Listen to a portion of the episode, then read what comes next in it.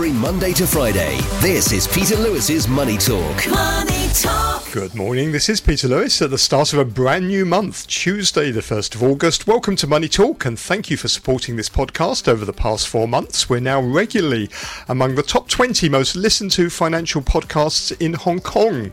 This podcast is sponsored by Surfin Group, which is headquartered in Singapore and offers online financial services to 30 million customers across 10 countries. In today's business and finance headlines, activity in China's manufacturing sector has fallen for the fourth straight month. China's official manufacturing PMI rose to 49.3 in July from 49 in June, beating market ex- estimates. Growth in China's services sector has hit a seven month low. The official NBS non manufacturing PMI for China declined to 51.5 in July from 53.2 a month earlier, and while pointing to the seventh consecutive month of increase in services activity, the latest result was the softest pace in the sequence. And the softening pushed the composite PMI down to 51.1 in July from 52.3 in the previous month. That's the lowest figure since December 2022.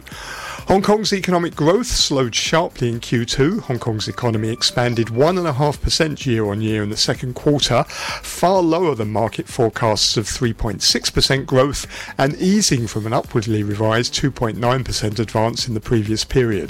The slowdown in GDP was driven by a smaller increase in household spending and a decline in government spending and fixed investments.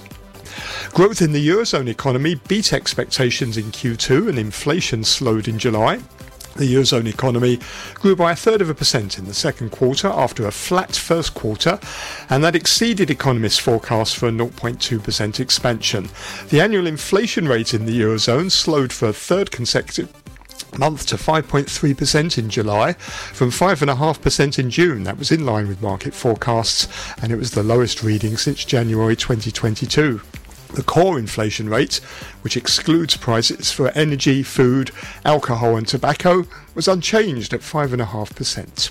On today's Money Talk, we're joined by Asian fund management industry consultant Stewart Aldcroft, Michelle Lam, Greater China economist at Societe Generale Corporate and Investment Banking, and our US economics correspondent, writer and broadcaster Barry Wood. And if you want to get in touch, please go to my website, peterlewismoneytalk.substack.com, and also take a look at my daily newsletter. Peter Lewis's Money Talk. US stocks marked the fifth consecutive month of gains in July and the longest such run since the summer of 2021.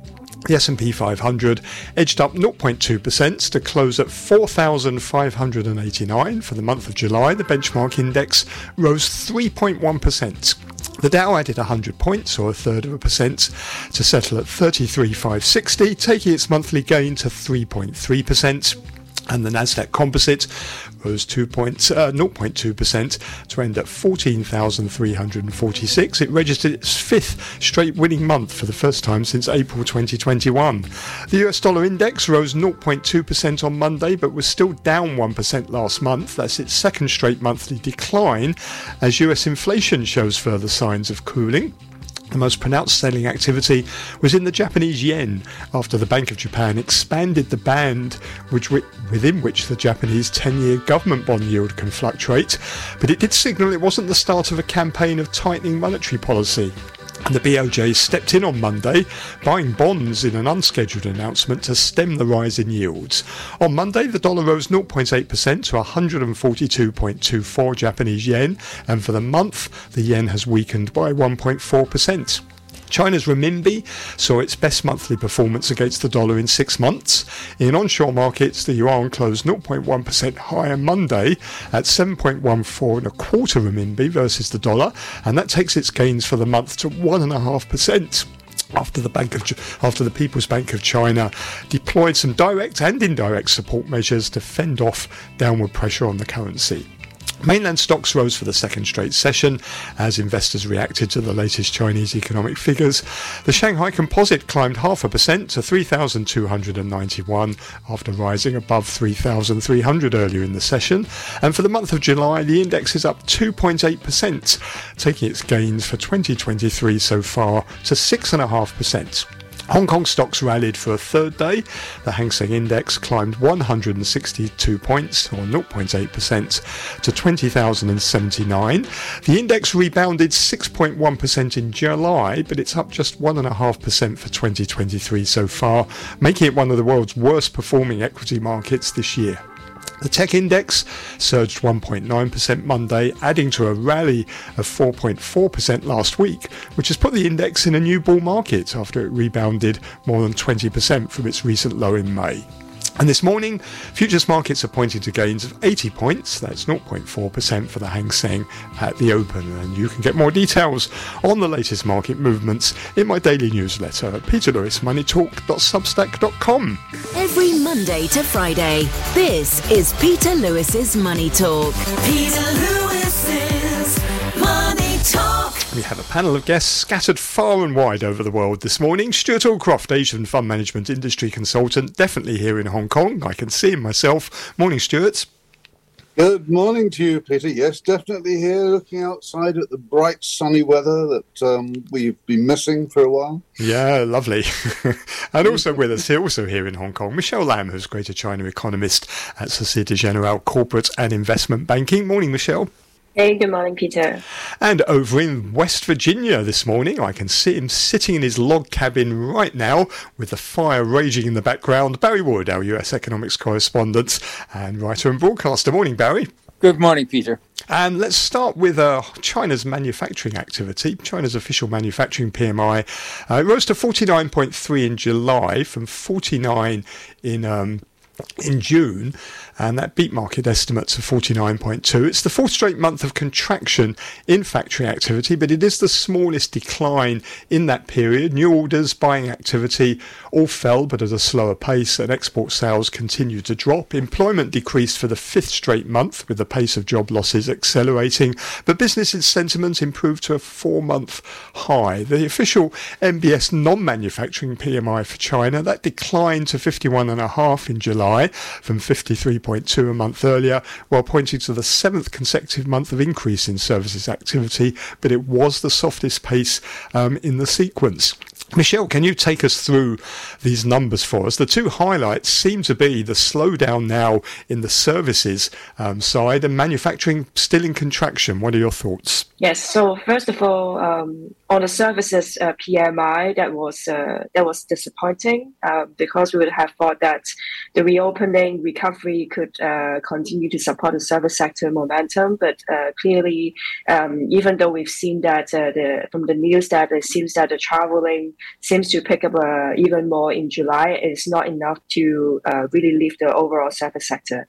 And I think for the non-manufacturing, a big component for the slowdown is that. Um, for the property sector, uh, we continue to see the sales uh, tanking, and that's uh, definitely has affected the construction the activity as well, which is the part of the components in the non-manufacturing PMI.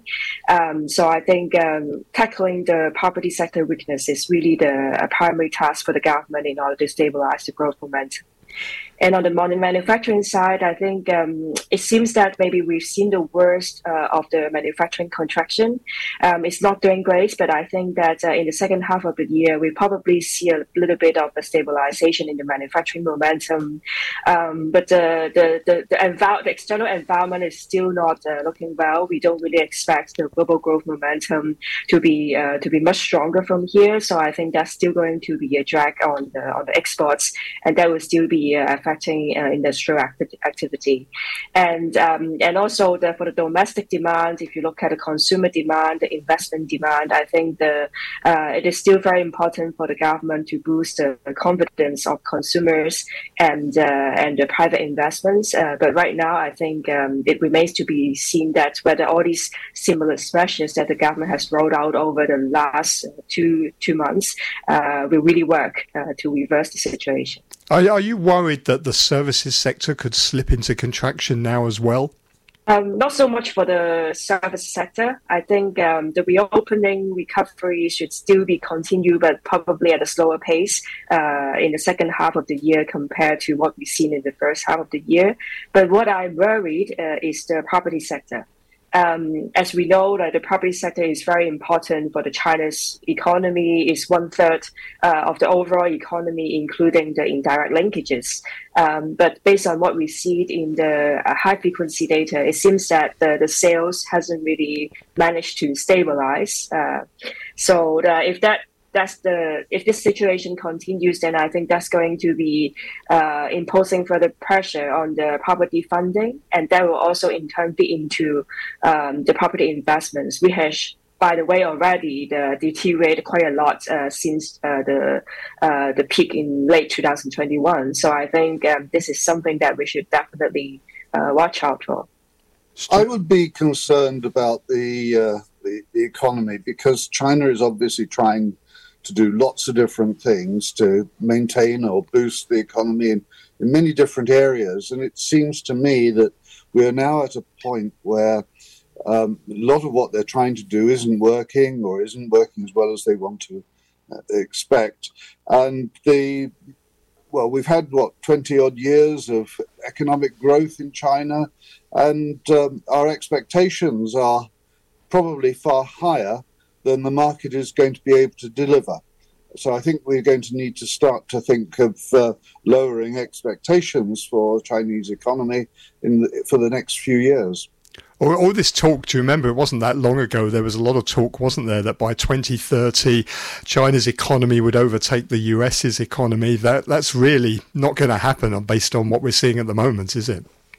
Not really, but I think that um, and you, have got to remember the scale of Chinese market is massive still, and, and, and ultimately it is about the scale that will be the booster. But it's still not going uh, gangbusters as it used to, as, as we should say. Um, I think that there are slowdowns, there are inevitable blockages, and um, uh, Michelle's reference the property sector to be worried about. I think we're desperately worried about the property sector. Um, every time we see any any of the major property companies in China talk about their business, it's it's bad news. And um, the the level of debt that is being racked up in the property sector is enormous. It, that will take a lot of resource to to sort out, and I'm not I'm not 100% convinced that uh, China is in a position where it can actually do that. Barry, this is getting the attention of the US, isn't it? Because Janet Yellen has mentioned now recently a couple of times the slowdown in China and the potential effects that could have on the US economy and the global economy.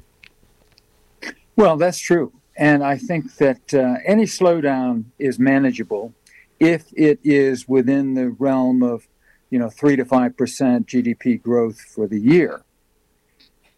As to this question of when China is going to surpass the United States in GDP, they need a six to nine percent annual growth rate to really boost per capita GDP figures. Certainly, it's going to happen, but it's not going to happen as fast as had been predicted, as you observe. The slowdown in China, I think, may go some distance to explain why after Secretary of State Blinken's visit, there has been a steady stream of American visitors. Clearly, the American market as an export market is very important to the Chinese, and I don't think they want to do anything that jeopardizes that short term. Mm. Is this starting to look like Japan? In the 1990s. Do you see any sort of similarities between what's happening in the slowdown in China and what happened in Japan, where ultimately it slipped into deflation, didn't it? The, the economy stagnated for years because the old playbook of relying on exports, boosting infrastructure expenditure just ran out of steam. It just didn't work anymore. Uh, I don't really think so. I wouldn't. I, I think you know a lot of countries, a lot of economies learnt what not to do with what happened for Japan over the last 30 years. Um, so I don't think that's going to be the way of, of this, but uh, I do think that um, they, the, the, the, the, political and economic leaders in China are not necessarily talking off the same page at the moment. And I think this is also going to be something of an issue. Um, what one other aspect, which I think is also quite important for the circumstances right now, is that the um, the, the government is trying to support the renminbi quite significantly. The, um, the the strength of the renminbi has only returned in the last month or so, coinciding with these many international visits um, that, they've had. Um, they, they can't afford for it to fall too much further against the US or or other currencies. And bear in mind that, the, that this marginal, well, marginal recovery as, as it is, has occurred at a time when the US dollar has itself been a little bit weak. So you know, there's a there's a fair bit to be, to be looked at in, in terms of the renminbi. If if it falls very much further, then of course we get back to a point where China's exports will start to be looking quite cheap. And yeah, that and that would of course be good for growth, wouldn't it? That will be good for growth, but it won't be very yeah. won't be well yeah. received by the U.S.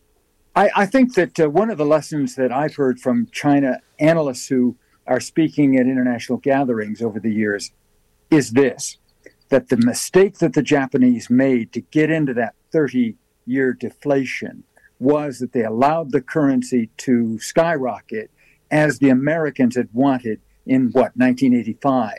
Certainly, yep. the Chinese are aware of that and determined not to make the same mistake. Their currency indeed is on the weaker end of the band. And I think also inflation is low. And that's a warning sign for the Chinese because that, of course, is the Japanese malaise. But I agree with you, Stewart. I think they're a long way off. I wonder if Michelle sees it the same way. Um, so I, I, do agree with you, Barry, that um, I think the Chinese policymakers will, a lot of Chinese economists and academics, they study the Japan's deflation experience very well. And they definitely do not want to repeat the the, the, the, mistakes that Japanese policymakers made uh, 30 years ago to put Japan into the last decade.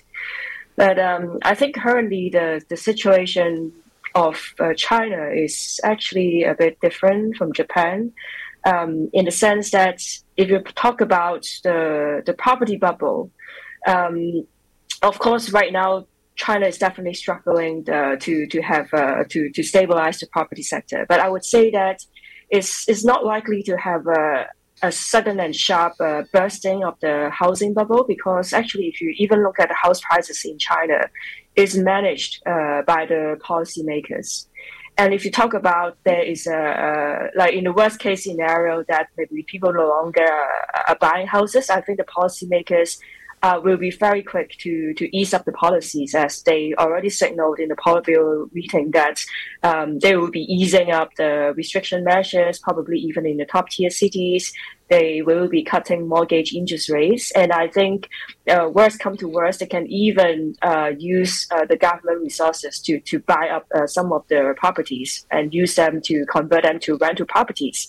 So I think these are the measures that uh, probably the Japanese policymakers did not really have the um, have the have the resources to do it uh, a long time ago. They haven't even thought about that.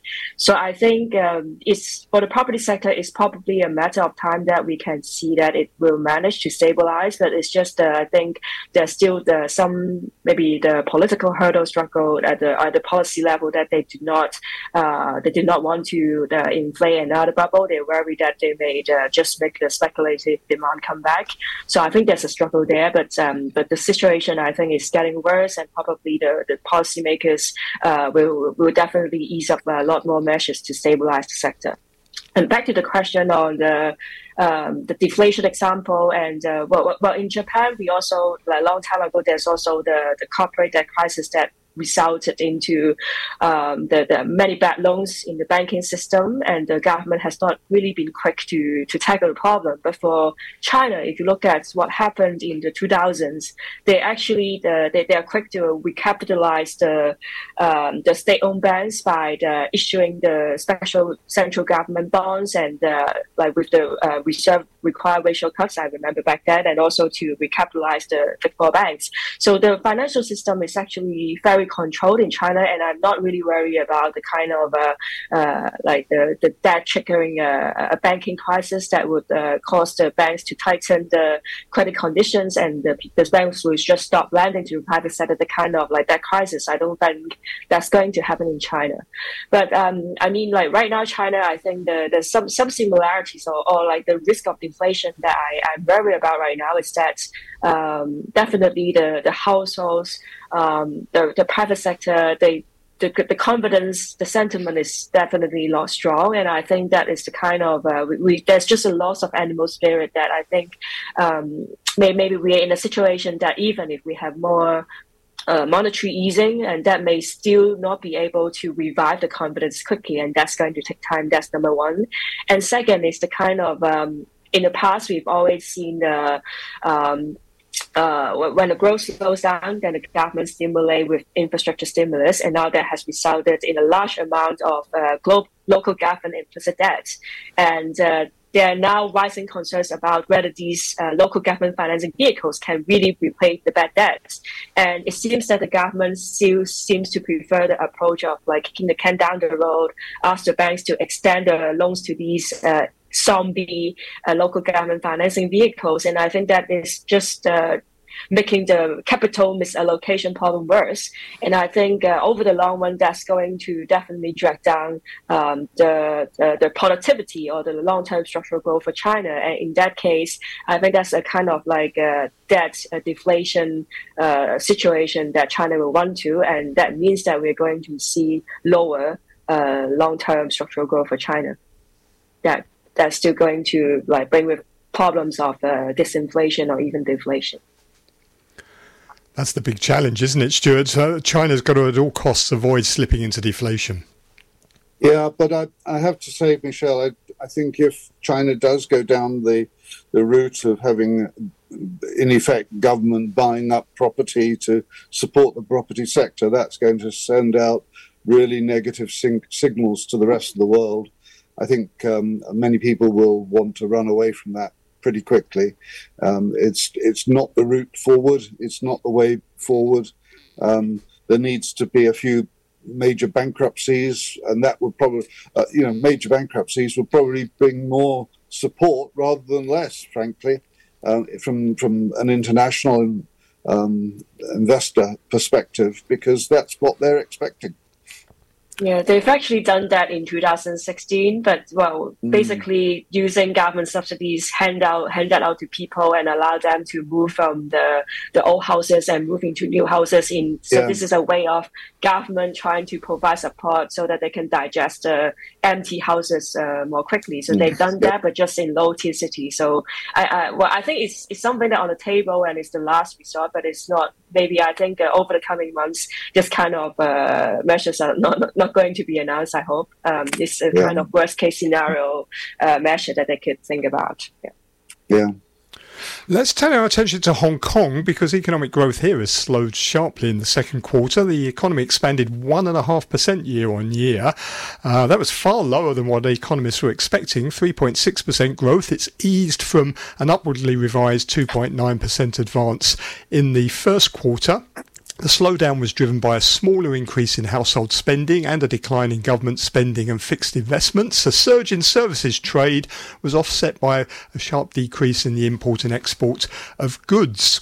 Um, on a seasonally adjusted quarterly basis, the economy contracted 1.3%. Economists have been expecting it to expand by 1%. Stewart, what's going wrong? We've really, for about three years now, isn't it? Apart from a, a couple of little spikes, the economy has just been in the doldrums here.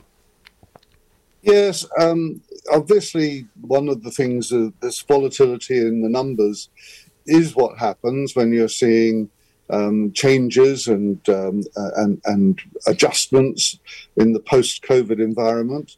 Clearly, um, we're still adjusting to having gone through an extended period of no visitors to now having people starting to come back. As from the beginning of this year, we've had what about 15, 18 million visitors now for the year uh, so far.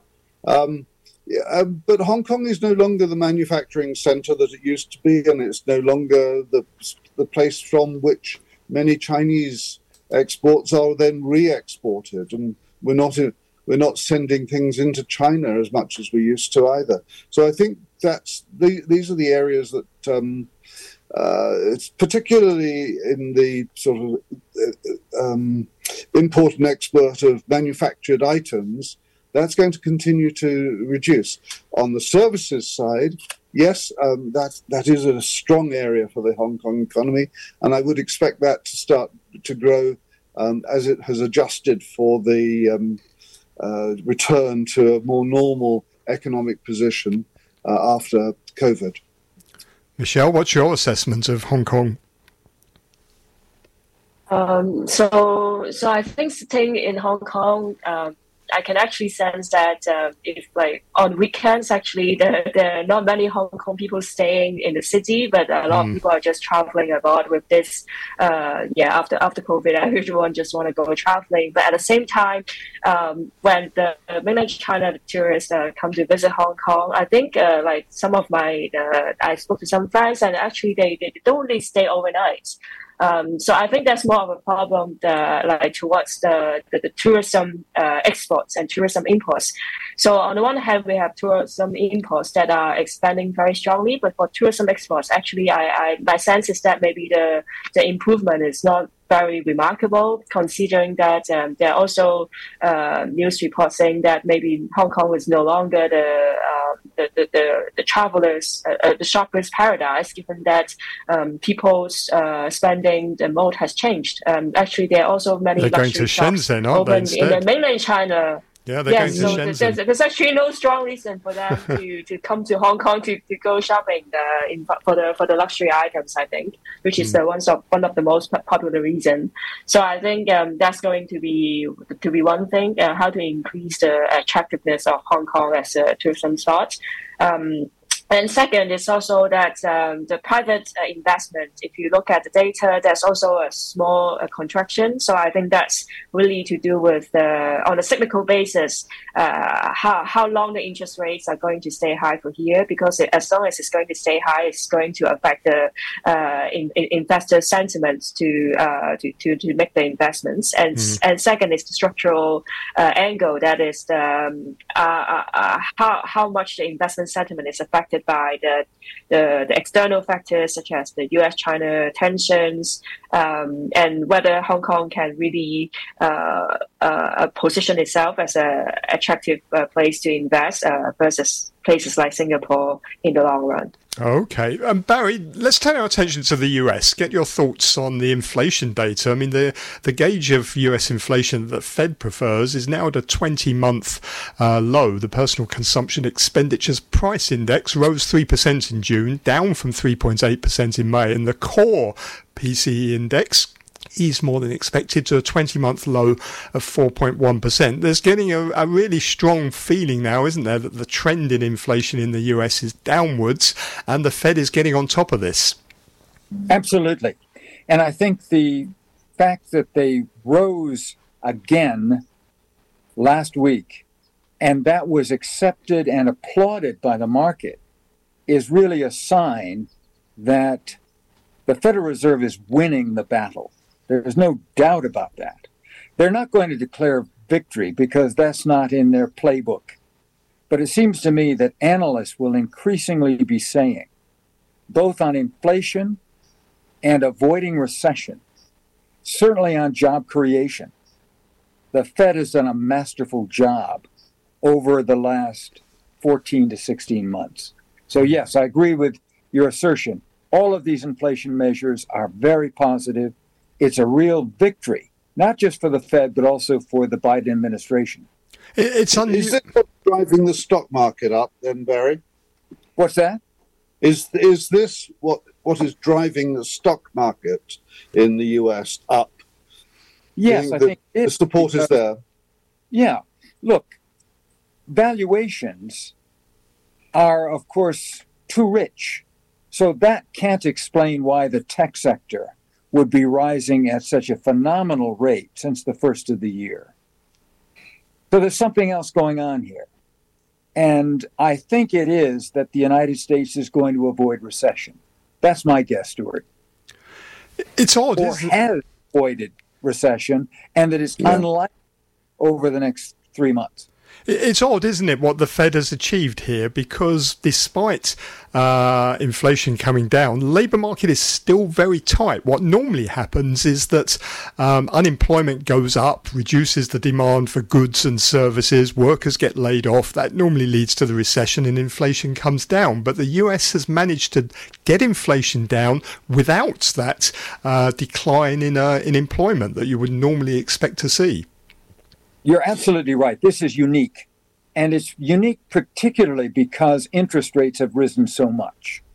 Um, obviously, if you're buying a home now, you're paying almost double what you would have paid 18 months ago. And that is a burden.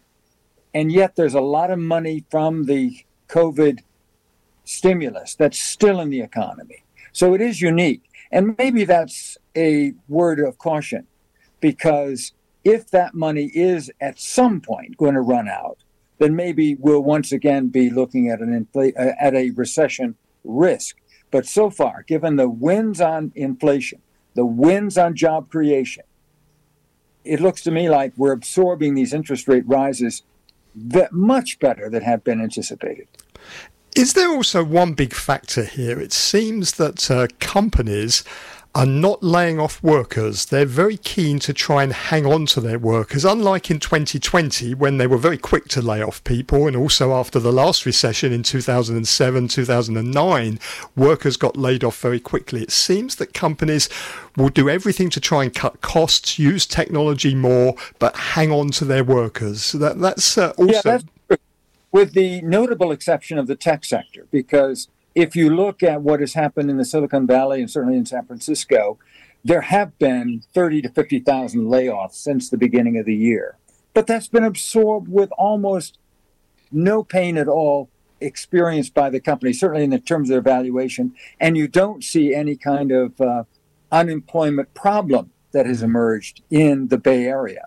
So, mm-hmm. yeah, I think you're right. I think that um, it's not typical. Now, we've just had a bankruptcy of Yellow Roadway Freight. That's at least 30,000 people directly will be out of work. There's, of course, a residual effect because there are many more people affected. We'll see if that has any impact. We avoided the strike from UPS. That's been good news. So, you know, I hate to sound Pollyannish, but uh, really it looks quite good here in the States. Okay, and Michelle, in just 30 seconds, presumably, if, if interest rates have peaked in the United States, that's good for us here as well. Yeah, that's good for us. But I think uh, there's some points I want to highlight is that if you look at the profit margins of the uh, U.S., actually it is still the, at the historical, the much higher than historical average, which means that actually some companies, um, big companies, they've actually locked in the low interest rate cost during the COVID period, and right now even interest rates have risen. That has hasn't really hit them hard, and uh, I think that's one explanation that why the corporates could afford to hold on to uh, not firing people as much, uh, given that the economy is actually doing okay, and with this uh, low financing cost that they have fixed in the, some time ago. So I think that's a reason to highlight. And yeah, for, for Hong Kong, I mean, the, if interest rates are not going to rise further, doesn't mean that we are out of the woods yet, but at least uh, maybe the worst is over for, for, for Asia here. Okay, well, that's good news. Thank you very much. That's Michelle Lam, Greater China economist at Societe Generale Corporate and Investment Banking. You also heard our US economics correspondent, writer and broadcaster Barry Wood. He's over in uh, the US. And our Asian fund management industry consultant, regular Tuesday commentator Stewart Aldcroft. Thank you for listening to Money Talk this morning. You can find more business and finance information from around Asia in my daily newsletter, which is at peterlewismoneytalk.substack.com. On tomorrow's programme, I'm joined by Enzio Von Pfeil, capital preservation specialist at Financial Shield, and Christopher Lee, partner at Farron Augustine and Alexander Investments. And later in the show, I'll chat with Dickie Wong, head of research at Kingston Securities. See you tomorrow. Money Talk